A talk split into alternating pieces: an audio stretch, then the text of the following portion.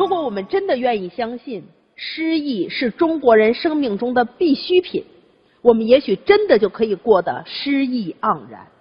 中国人爱说“一年之计在于春”，也就是说，春光之中，一切还都来得及。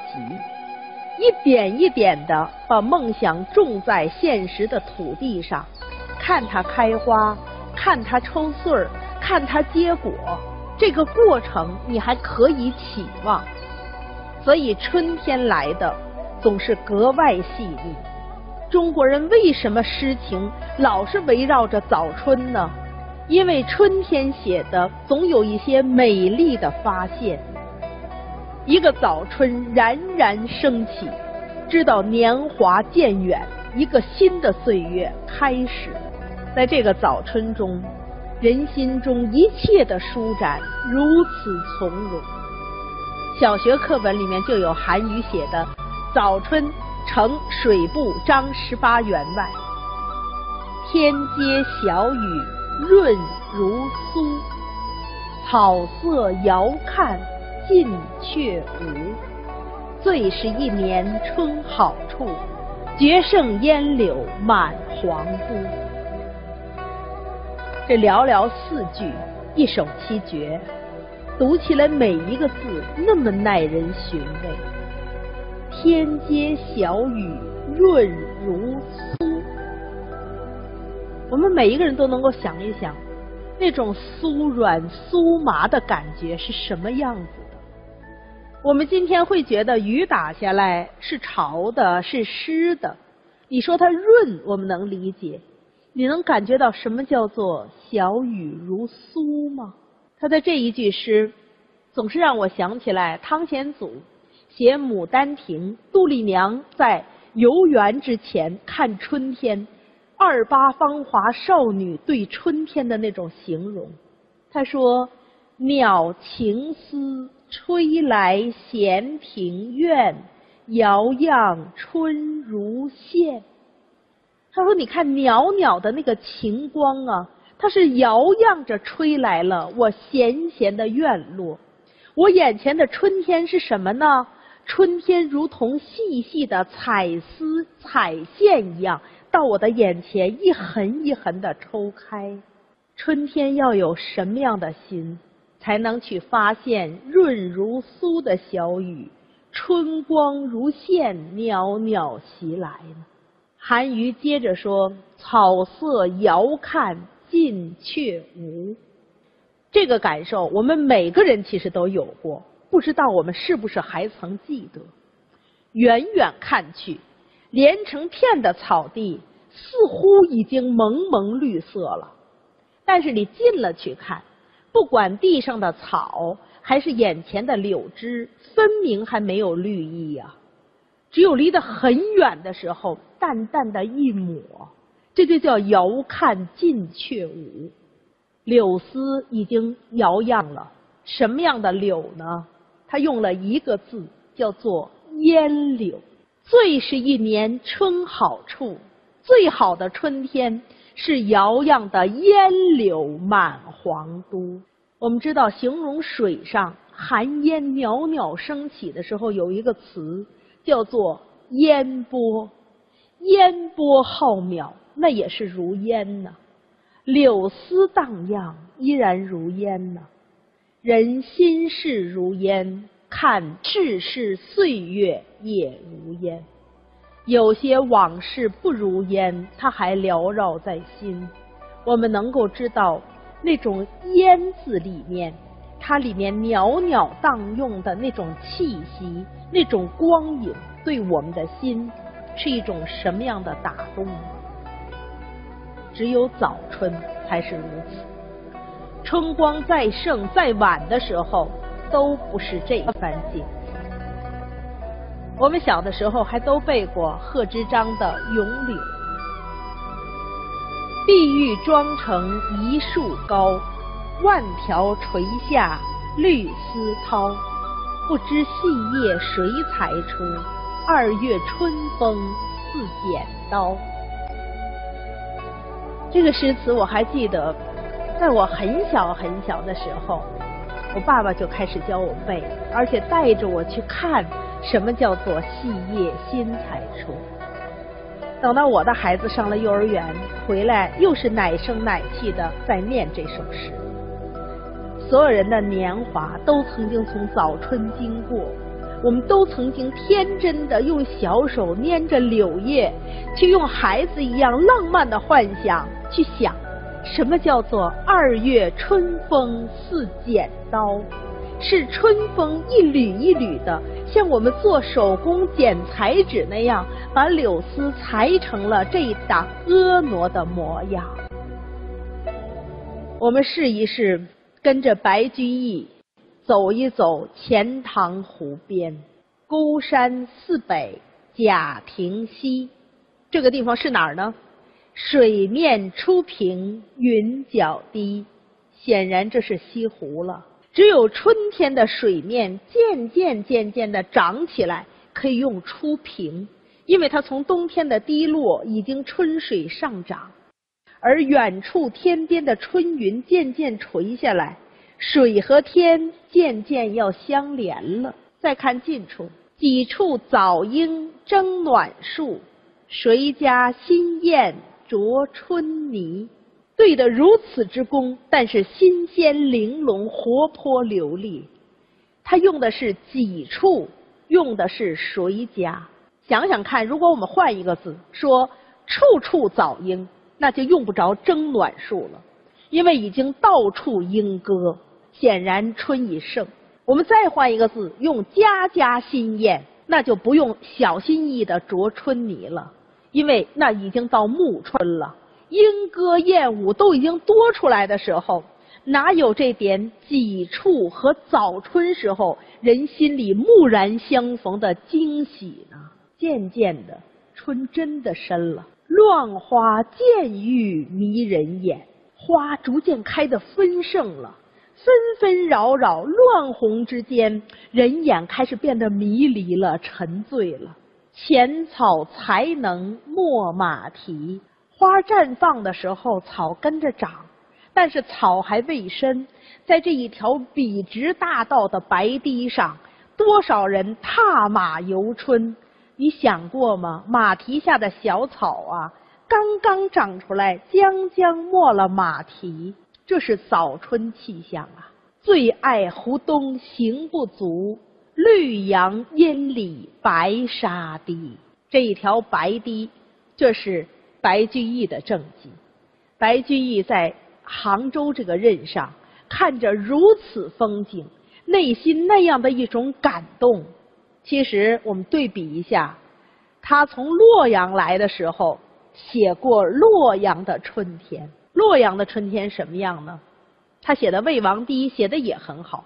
他说：“花含懒发鸟拥啼。”北方的花啊，比南方的花要懒，它没那么勤快。太早的时候寒气上重，起不来，所以花含懒发。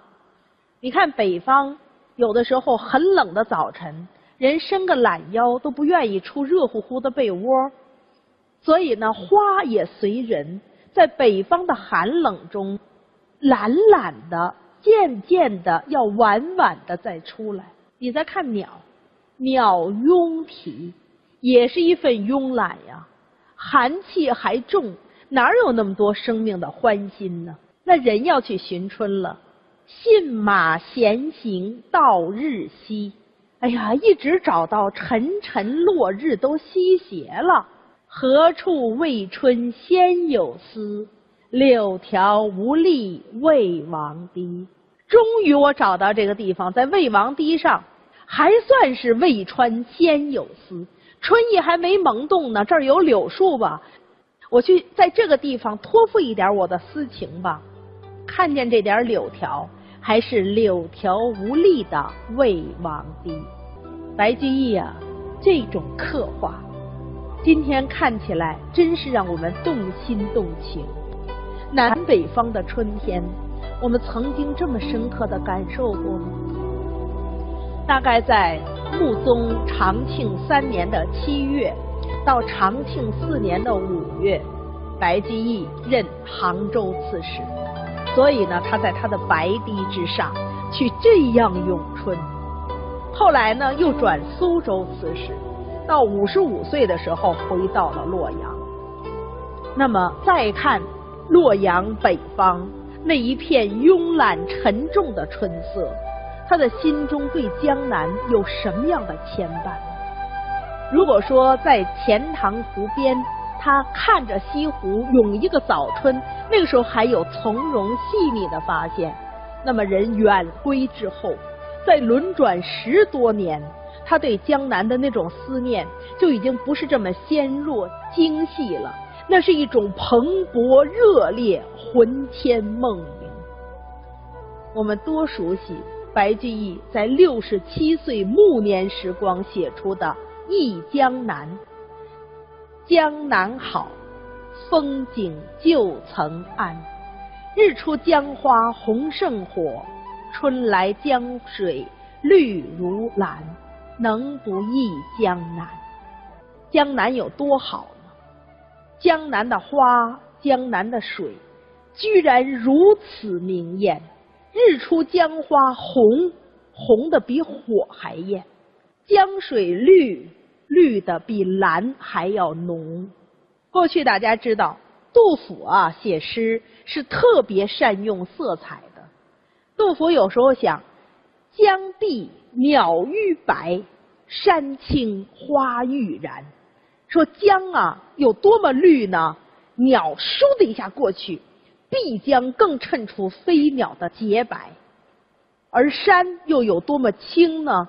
朵朵的鲜花像燃烧一样，这个色彩很明丽。再比如我们更熟悉的“两个黄鹂鸣翠柳”。一行白鹭上青天，黄鹂翠柳，白鹭青天都很鲜艳。但是你看，白居易在回到北方之后，那种诗情欲燃的时候写出来，照样是鲜亮的色彩。这样的诗写出来的，其实就是随物赋形，充满所在，到处都是蓬勃，到处都是新鲜。李山甫在《寒食》这首诗里说：“有时三点两点雨，到处十枝五枝花。”这就像刚才我说：“几处早莺争暖树，谁家新燕啄春泥。”这儿写的也是有时，而不是时时。到处不同的地方。